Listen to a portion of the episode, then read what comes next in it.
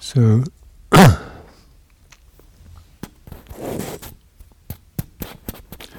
in uh, offering offering some teachings, offering um, some thoughts some words.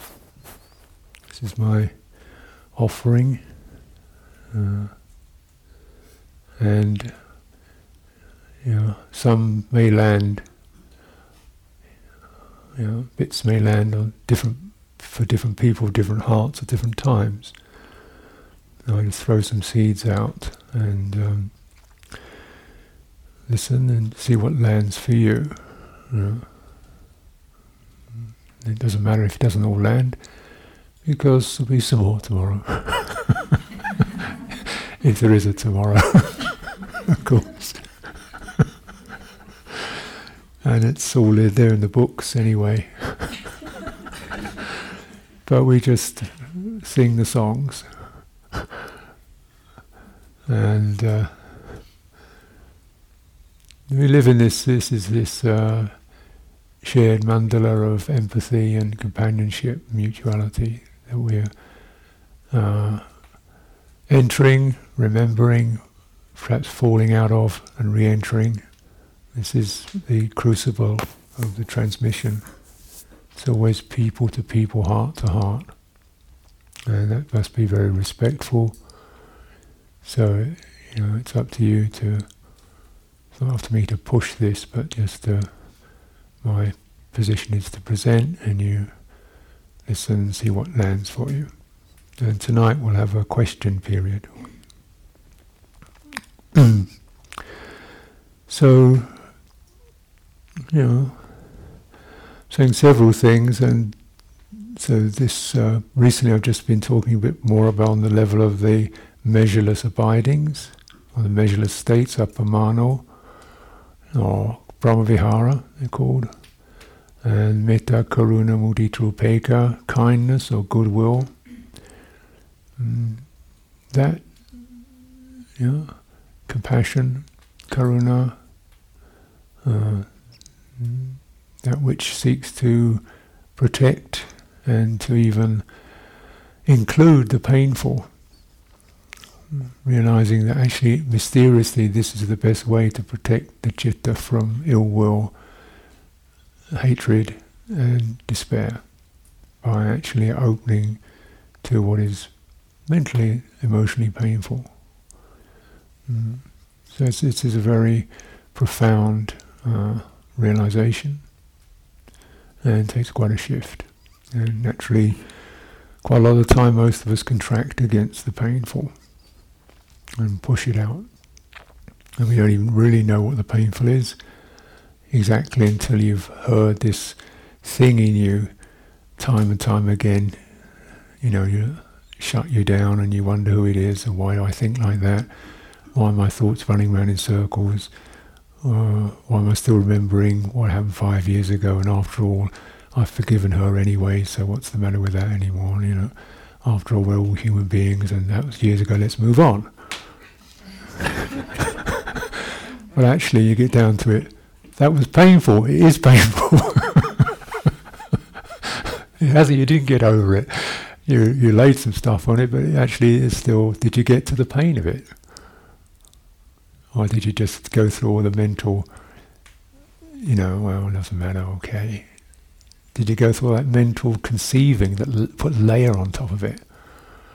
And, you know, part of the process of our meditation is to go back to that nakedness, you know, beyond the, beneath the person. Of course, we can all manage, you know, amazingly enough, really, we can manage.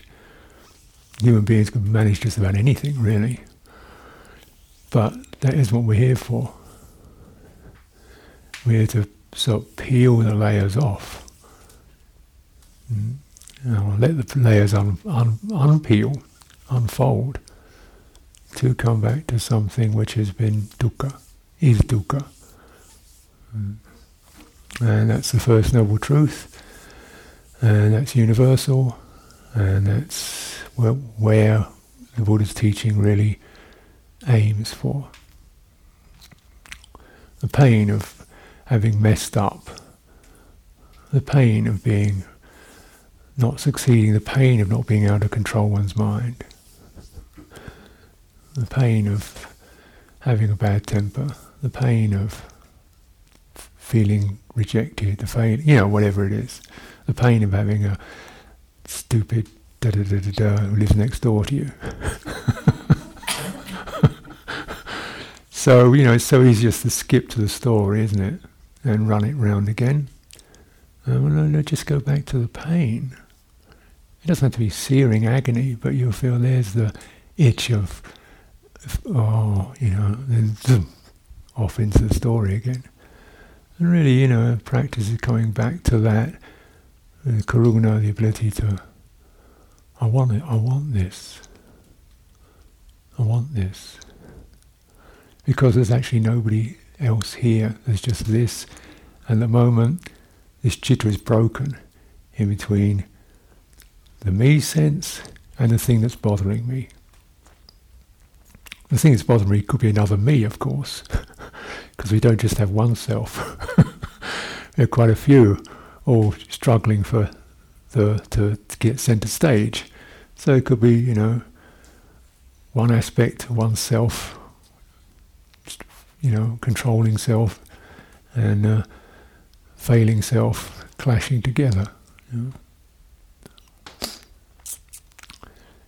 know. so, you know, the uh, the dissonances, not necessarily acutely painful, the jarring and the dissonances. And, you know, that uh, gen- the ongoing generation of that, of that dissonance in various forms. And we, w- we want to welcome that in because actually, if that dissonance could be released, then who? Who's there? At that moment it's just chitta, the person ceases. Doesn't mean you've killed them. It just means that bit of person also, that bit of person has stopped being active. You know, so it's cleaning, clearing out, you know, the personal realm, and often, you know, part of the intimacy and part of why it's so each individual specific, and part of why it seems first so counterintuitive is that release is actually personal. It means, you know, that piece of your person, personal picture that you actually don't like, and you wish you could go to the transpersonal bit where it's all deep samadhi and bliss and everything's fine and cool. No, that, that silly little personal piece, that's the piece that you need the samadhi for. it's not just there as a trophy you know, you got good samadhi last retreat, or you no, no, it's there, such as there is, to address that piece And its time. Know, that means we gain the the somatic strength, resolution, or fullness to experience that contracting, and where's the whole body now? Something like that Where's the whole body now without moving away from the contraction? There's the tight piece, and then where's the whole form, which has been lost because we got so fixated on that contracted piece. Where's the ground? I mean, the whole thing. Where's the ground? Where's the space? So you just open and widen till you get the ground, the space. It's not very clear. It's not you know, visually specific, but it's a sense of, ah, that's complete, there's no more. Yeah, and it's at the, at the widest extent, it's almost slightly dreamy almost. It's not optically crystal clear, but it's a sense of a wide space of presence. And within that, from that ground arises the, what I call primary sympathy. It's like a, a resonance of this is where addressing these God, t- turning these measureless abidings beyond the person, if you like, right down into the sense of being. Hmm. As I was been saying the other day, to learn to receive the gift of goodwill, where you don't have to deserve it, be good, pay anything back whatsoever. Achieve anything, get a result because of it, become happy because of it. No result is asked for. Just keep receiving. Uh, welcoming yourself into presence, not asking for any result at all, apart from may I continue to welcome myself into presence, that's all. Every time you get, no, I can't do this, okay, there's something, let's just touch that, can't do this, uh, very wide and soften. How does that can't do this feel? Hmm. Do you know that one? Surely you must have quite a few of those can't do this moments. It must be familiar now before it spins into what I can't do and why I can't do and how I'll never be able to and everybody else can do, and it seems so easy when he says it, why am I so stupid? Before it spins out to that, just going back to the can't, can't. Oh, how's that feel?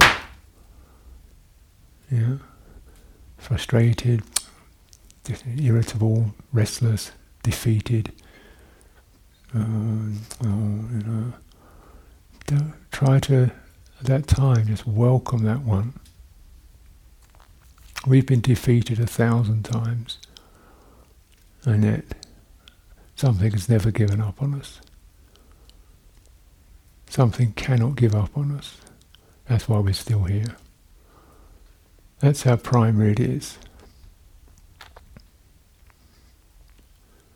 We call it awareness, something so, in some ways, so nebulous. What's that mean? You know, I call it ground, awareness, you know, door to the deathless. I don't know, you know, I throw some words at it, but can you sense that? The thing that, that cannot give up, doesn't know what that means.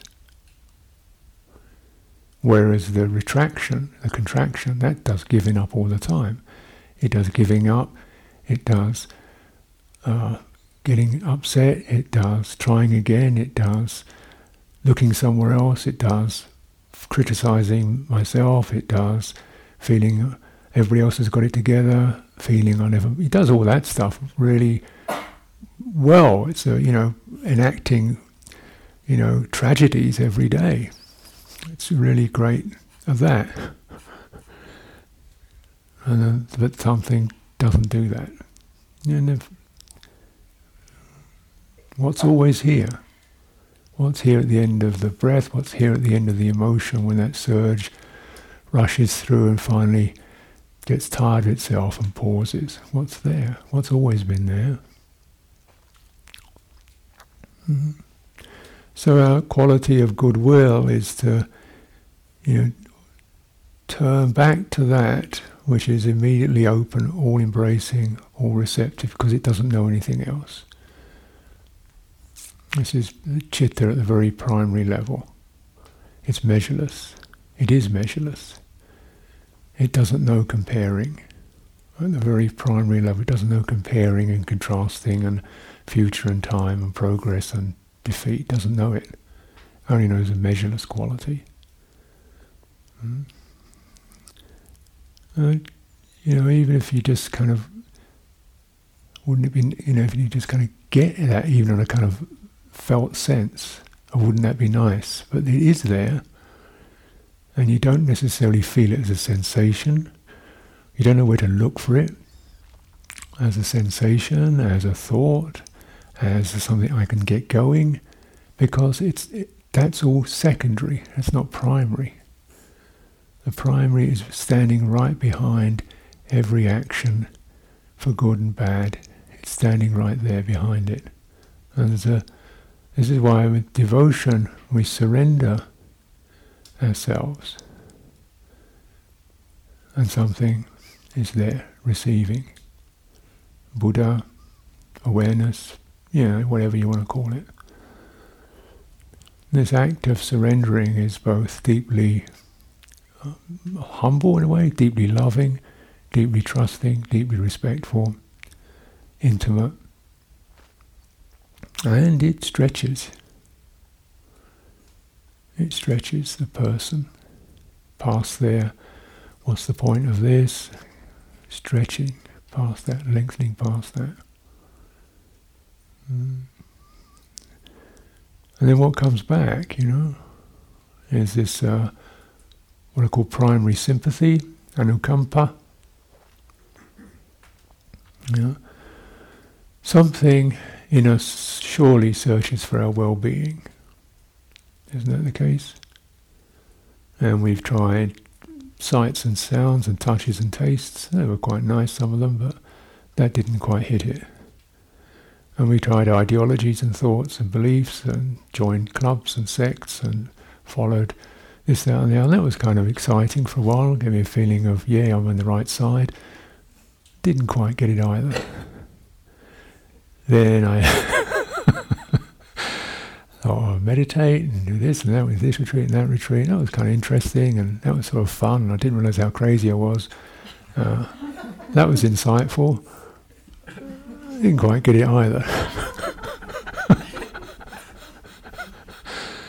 you know. But just because it's so utterly simple, that all our doings tend to take us away from it. It's like a deep descent of, that's why I say receiving rather than doing. Because that allows for that deep, deep descent to the ground of where one is stripped bare, nothing, doesn't matter. You know, homeless state, vulnerable, doesn't matter. Mm. And in that vulnerability, that's strangely enough, that's where we finally feel held by something that doesn't ask for any any performance, any appearance, any manifestations. Mm. Receive that gift because it's your own chitta's request.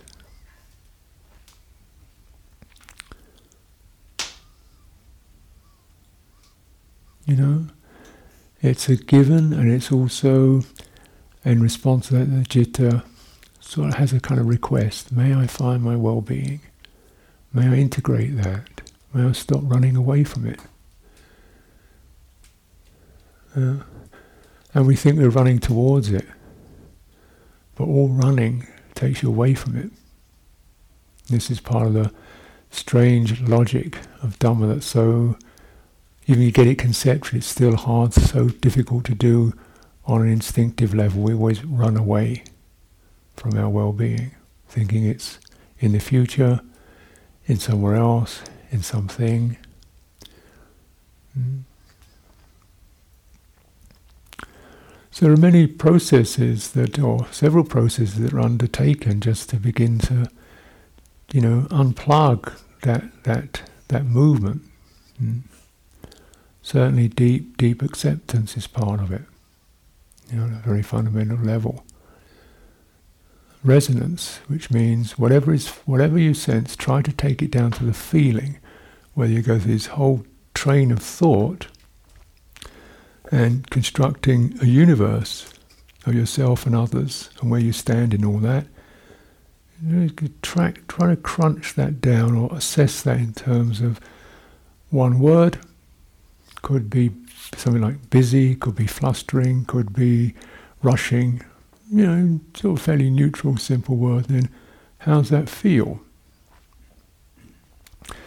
Well, feels driven, feels uncomfortable, feels pressurized, feels hungry, feels fighting, feels got to, feels, you know, on my own. Aha, uh-huh. how does that feel? How, how are you with that? Just get down to the feeling. Oh, dukkha. okay, now we're trying, how's that?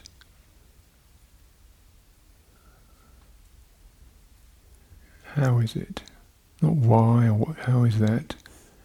And this tremendous uh, compassion and tenderness to open to that and realize you, you must not run away.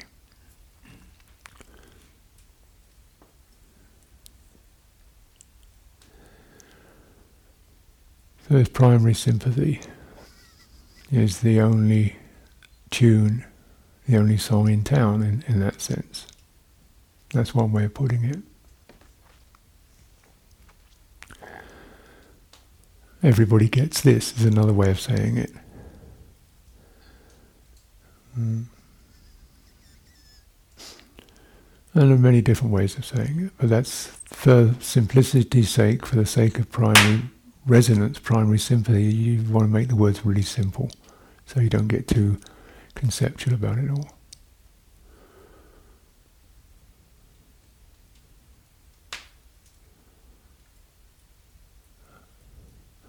And then welcoming back, welcoming back the, the stupid, the defeated, the besieged, the panic stricken, the controller, you know, welcome them back. Say, oh, come on back.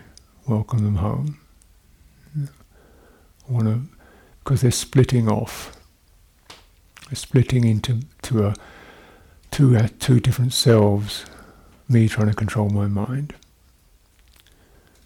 So just welcome back, welcome back something that first seems like you know, debris or uncomfortable bit. Rewilding rather than domesticating, tidying up, rewilding. And rewilding at first is a very messy process. Taking out all the rough stuff, the ground is all broken up, and uh, nothing looks very good at all.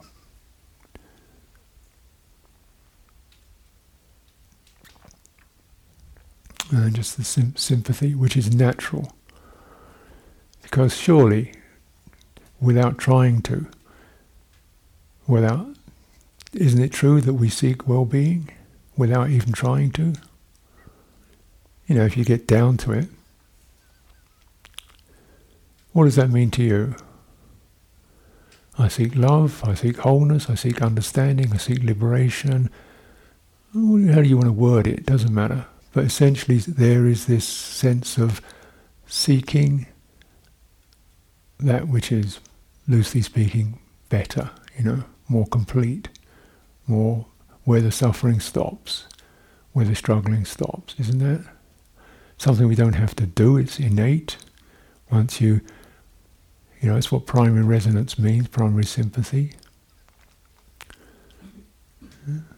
And maybe just trusting that and calling all the pieces back into this form, like compost, you know, see what comes out of all this stuff.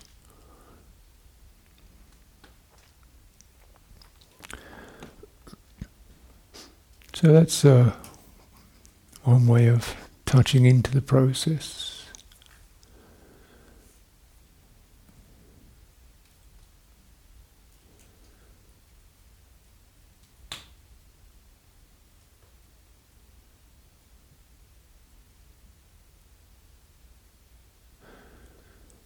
It's very often the case that our of our primary problems is conceiving. Yeah, and this is the a trajectory, uh, which is quite again quite normal, whereby you know this energy arises through the heart into some sort of what's called Vaci Sankhara, Chitta Sankhara, is this sense of you know, agitation or hmm, there it is, what's what what, rise into verbalizations. Well, the Vaci Sankhara are often internal thoughts. Um, lo, what happens? We, there's a discerning of a something, uh, a disturbance, uh, and then the, then the rising of a person who needs to change that, allay it. There's the arising of the problem or thing which has not been understood or handled or still causes dissonance, and then the person arises who will deal with it or try to deal with it. You get this the self and the world kind of appear, yeah, like out of a rabbit, you know, a rabbit out of a conjurer's hat. It's suddenly they unfold from a dissonance, uh, yeah, and as they unfold, the dissonance takes a form. My history, my life, her, him, them, this duty, this what I was in, my life, the, world. And as that's happening, the self unfolds with it into, you know, oh dear, pressure, uh, oppressed, uh, struggling with this, suffering self arises. And This kind of this split occurs, conceiving. Mm. And then within that, you know, how do I get this thing sorted out? Arises. The self decides it's going to do something about the world, its world. You know? it starts looking at how to do it. Oh, maybe I should, you know, forget it. Stop, forget it. Forget it. You can't forget it because the self is part of the dissonance. So though it attacks the world that's created, it's not the world that's the problem, it's the dissonance from which the world and the self arose. So we're always fighting or, or meeting the wrong piece. Yeah. It's, the, it's this sense of dukkha is to be understood, not, you know, you name it, the story, or, or you know, it's that. But also what happens is this confused state of conceiving, once the world and the self have come into form, when I say the world, I mean your personal world, yeah? Your, your narrative, your scenario then this, this self tries to allay or calm or soothe or mollify or gently shush out of the door the scenario. And it hasn't addressed the main thing. So we can indeed, we can push it away for a while. But it doesn't really, hasn't gone to cessation. You don't get that sense of something has really finally been uh and the personal self at that moment disappears. This is why it is got a, got a personal quality to it. So when you're, another way of looking at it is when you're in, when you're experiencing this sense of, you know, conflict, when you're conflicted because of this thing that's happening to you, just turn it around. I call it looking at the face of the mind. Who is who is trying to deal with this? Can you get a picture of the person who is beset by this problem? What does she or he look like? Would you describe her as radiant, joyful, confident, calm? Or would you describe her as under pressure? Would you describe him as, as struggling? Or, yeah, it doesn't, it's not to, just to note that. Know? Well, how will that one ever really resolve? Does that per, does that one who appears seem doubtful, confused, hesitant, a bit agitated in trying to work things out? That one. So this is where it gets quite personal in a way. But remember that person is not some ultimate truth. And that person is the one you want to welcome. Come on home. You don't have to. Come on home.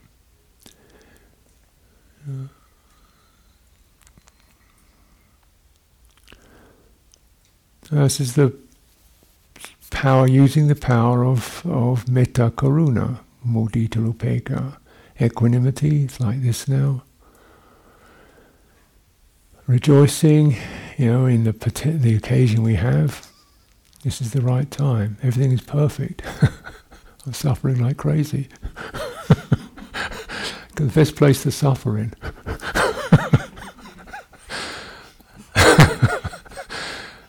Because now it gets more and more difficult to really, you know, actually reify as something out there. yeah. And then compassion. This this this difficult sense has to be open to, and the one who is beset has to be welcomed, brought back with a quality of kindness and goodwill. Yeah. And when the self, when the, as that person dissolves, the world dissolves with them. This is the way to the end of the world.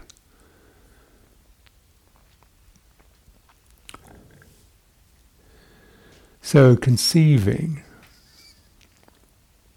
you know, seemingly innocuous, everyday pursuit. Hmm? It's very lovely. Well, to me, it's a beautiful piece of the Buddha comes up with, and I wanted to read it to you. The language again is mesmerizing at times because there's bits that seem so obvious you think, well, yeah, yeah, yeah, and suddenly something comes out and you go, what?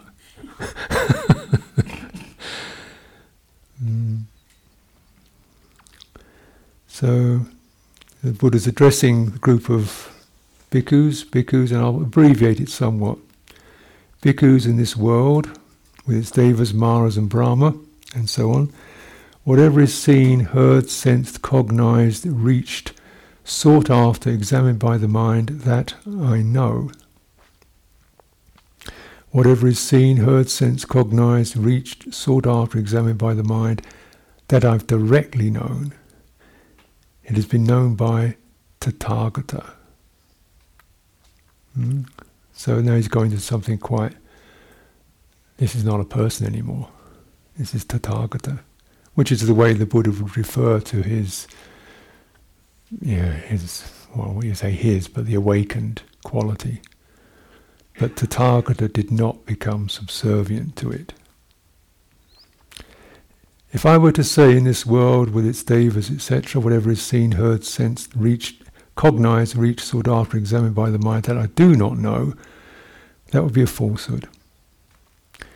If I were to say whatever is seen, heard, sensed, cognized, etc., I both know and do not know, that would that would also be false. If I were to say is neither I neither know nor do not know, that would be a fault on my part. So, having seen what can be seen, Tathagata does not conceive the seen, does not conceive the unseen, does not conceive what could be seen, does not conceive one who sees. Having heard what can be heard, does not conceive the heard, does not conceive the unheard, does not conceive what can be heard, does not conceive one who hears. It goes through the senses, having cognized what can be cognized, does not conceive the cognized, does not conceive the uncognized, not conceive what can be cognized, does not conceive one who cognizes. So, it's actually what he's done is just kind of describe the wiping out of all the places where subject and object could possibly arise. Yeah. In brief. So it's just, where's that?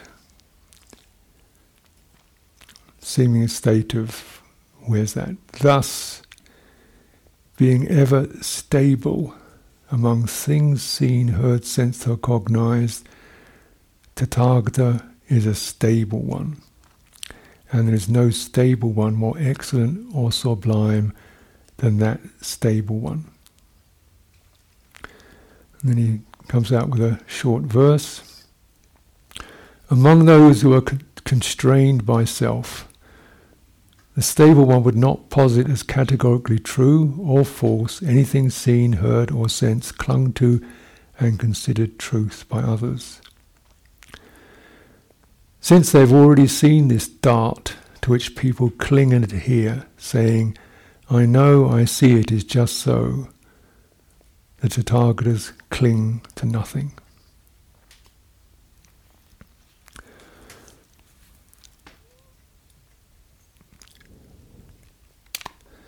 So, the resolution of subject object split.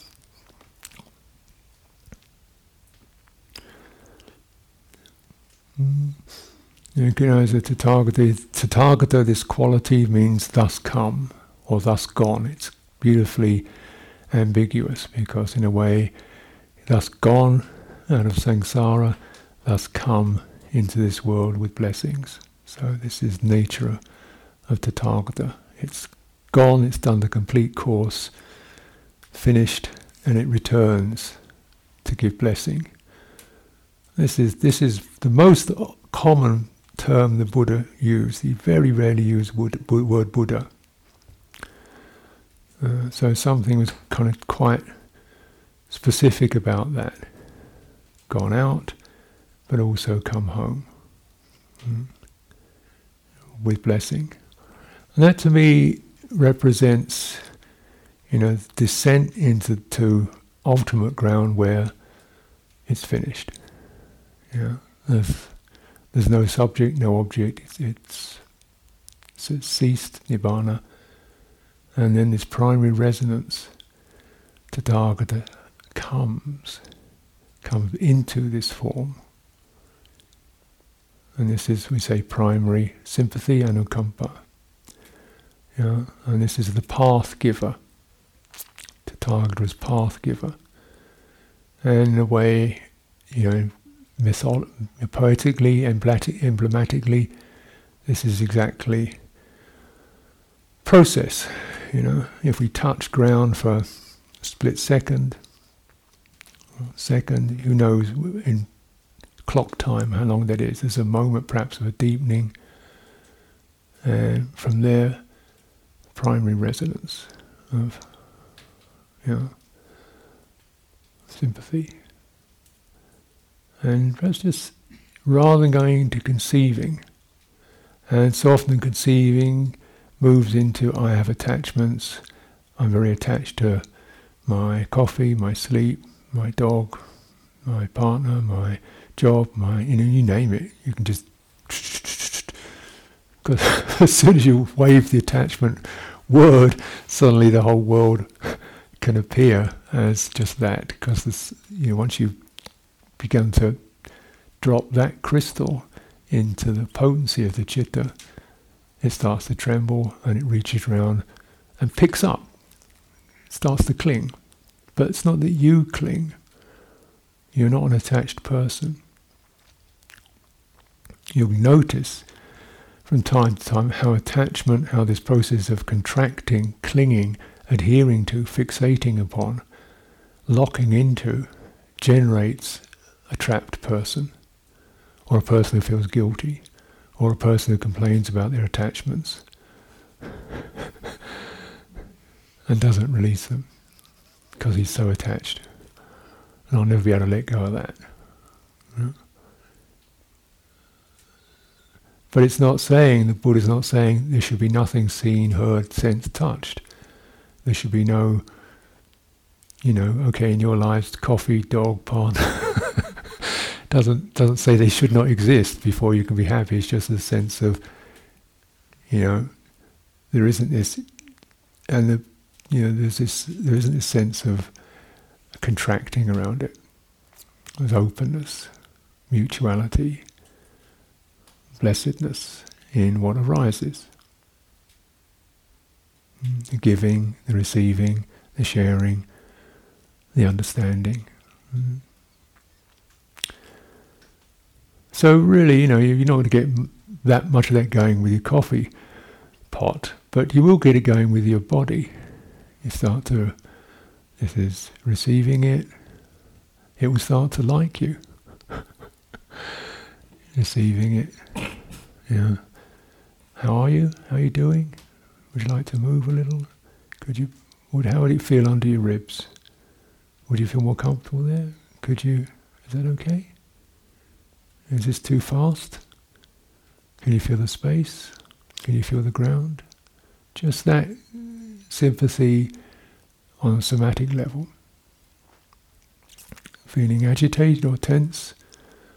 Okay, let's see how what what is needed here, rather than relax, will you? I've told you time and time again, relax, relax, let go. Whack, you know. primary dissonance rather than primary empathy. So, how does tension feel? What does it need? This is metta, primary metta. Just how what's need? What do you need? Not what do I need? What do you need? Mm. And you don't know. Need. You know, just so you start to just welcome it. Perhaps it needs that. It's not a bad place to start. Maybe then it will speak a bit louder. Maybe it will of suddenly it will go, oh, it will breathe out. Or a pang of sorrow will rush through the heart and it will, oh, that's what it needs. It just needs to move. Mm. Or an image flashes into the mind and, oh, oh, yes, there she is, dissolving. So these releases are can't be predicted, um, manipulated. This is why the, it's kind of mysterious, but you rely on primary empathy and space and somatic presence and forgetting time. Because something will not give up, cannot give up. Doesn't know what that means.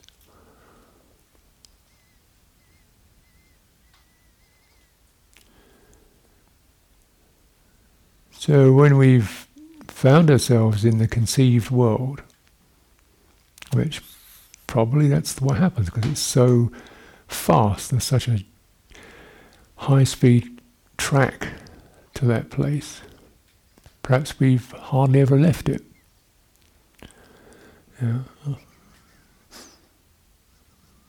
When you find yourself there, as you and your past and your and, mm-hmm, and you, you and your body, you and your mind, you and your hindrances, is there enough in terms of you know, clarity of understanding, panya, enough in sense of right resolve, right energy, and you don't know how much, and collectedness, composure,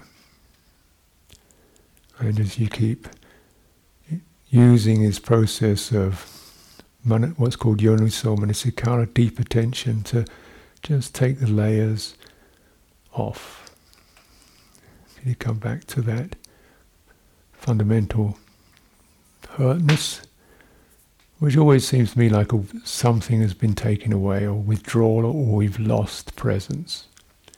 We've lost wholeness, we've lost completion.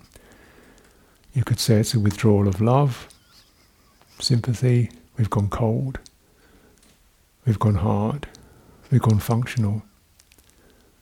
There's a loss of that. Mm something's been lost. And this happens basically because, unfortunately, that's what people do to each other many times. So you pick up the pattern, you've just been dropped. Mm. Not just what has been done, but what's not been done. You've not been welcomed. You've been dropped, closed. And so there's the panic of how to get back into that, to that place of wholeness, which something knows that's your home. And we have to meet the guardians or the ones at the doorway to that who are often not very nice. dukkha.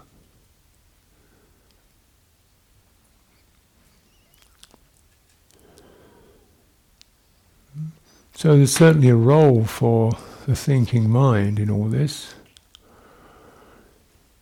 But instead of forming concepts, it turns the other way it turns from concept, which is the conceived of world with its time and true enough narratives, you know. But true enough, it doesn't get you anywhere.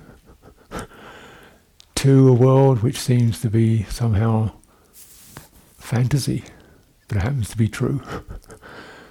the truth of Dhamma, which is, you know, not the story, but the tonality of it. Not the answer, but the problem. You don't want the answer, you want the problem. This is the crazy logic of Dhamma. You don't want the solutions, you don't want the rights and wrongs, you don't want the should be and could be. You want the don't know what to do, feels uncomfortable. That's what you want.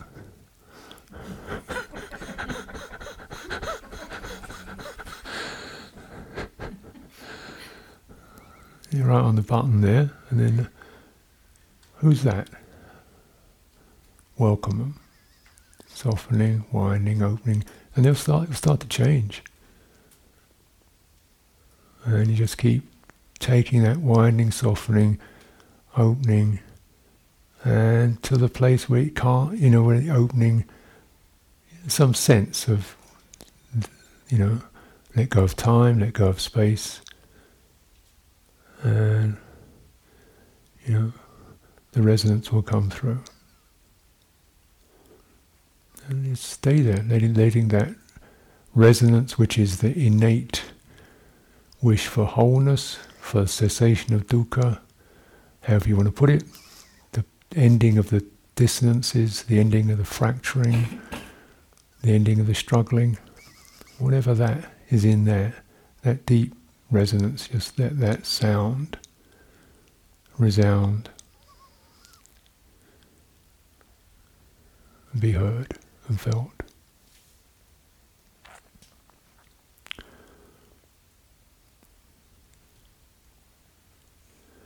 This is a place which is no place, a place of no abiding, place which can't be tracked, named, pinned down, held. It's called the ultimately stable place, which has no foundation and no limit.